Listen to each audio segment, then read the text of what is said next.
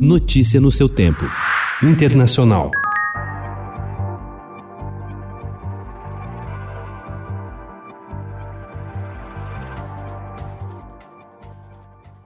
A bancada democrata na Câmara dos Estados Unidos apresentou ontem o pedido de impeachment de Donald Trump, acusando formalmente o presidente de incitação à insurreição por causa da invasão do Capitólio na semana passada. A presidente da Câmara, a democrata Nancy Pelosi, pretende com o documento pressionar os republicanos que planejavam bloquear o processo ao usar a 25ª emenda para remover Trump da presidência por incapacidade.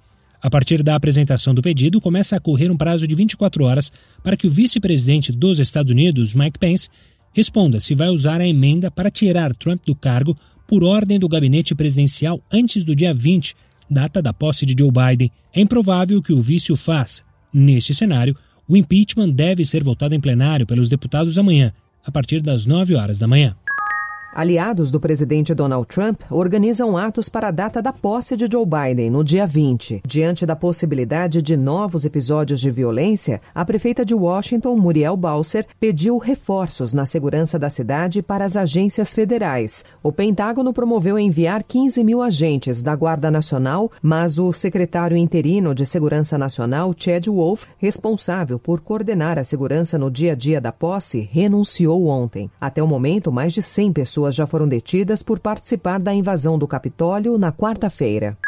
Após ser tirada do ar, a rede social conservadora Parler iniciou ontem um processo judicial contra a Amazon. A gigante da tecnologia, que também hospeda sites, bloqueou o Parler por ser incapaz de moderar as mensagens incitando a violência.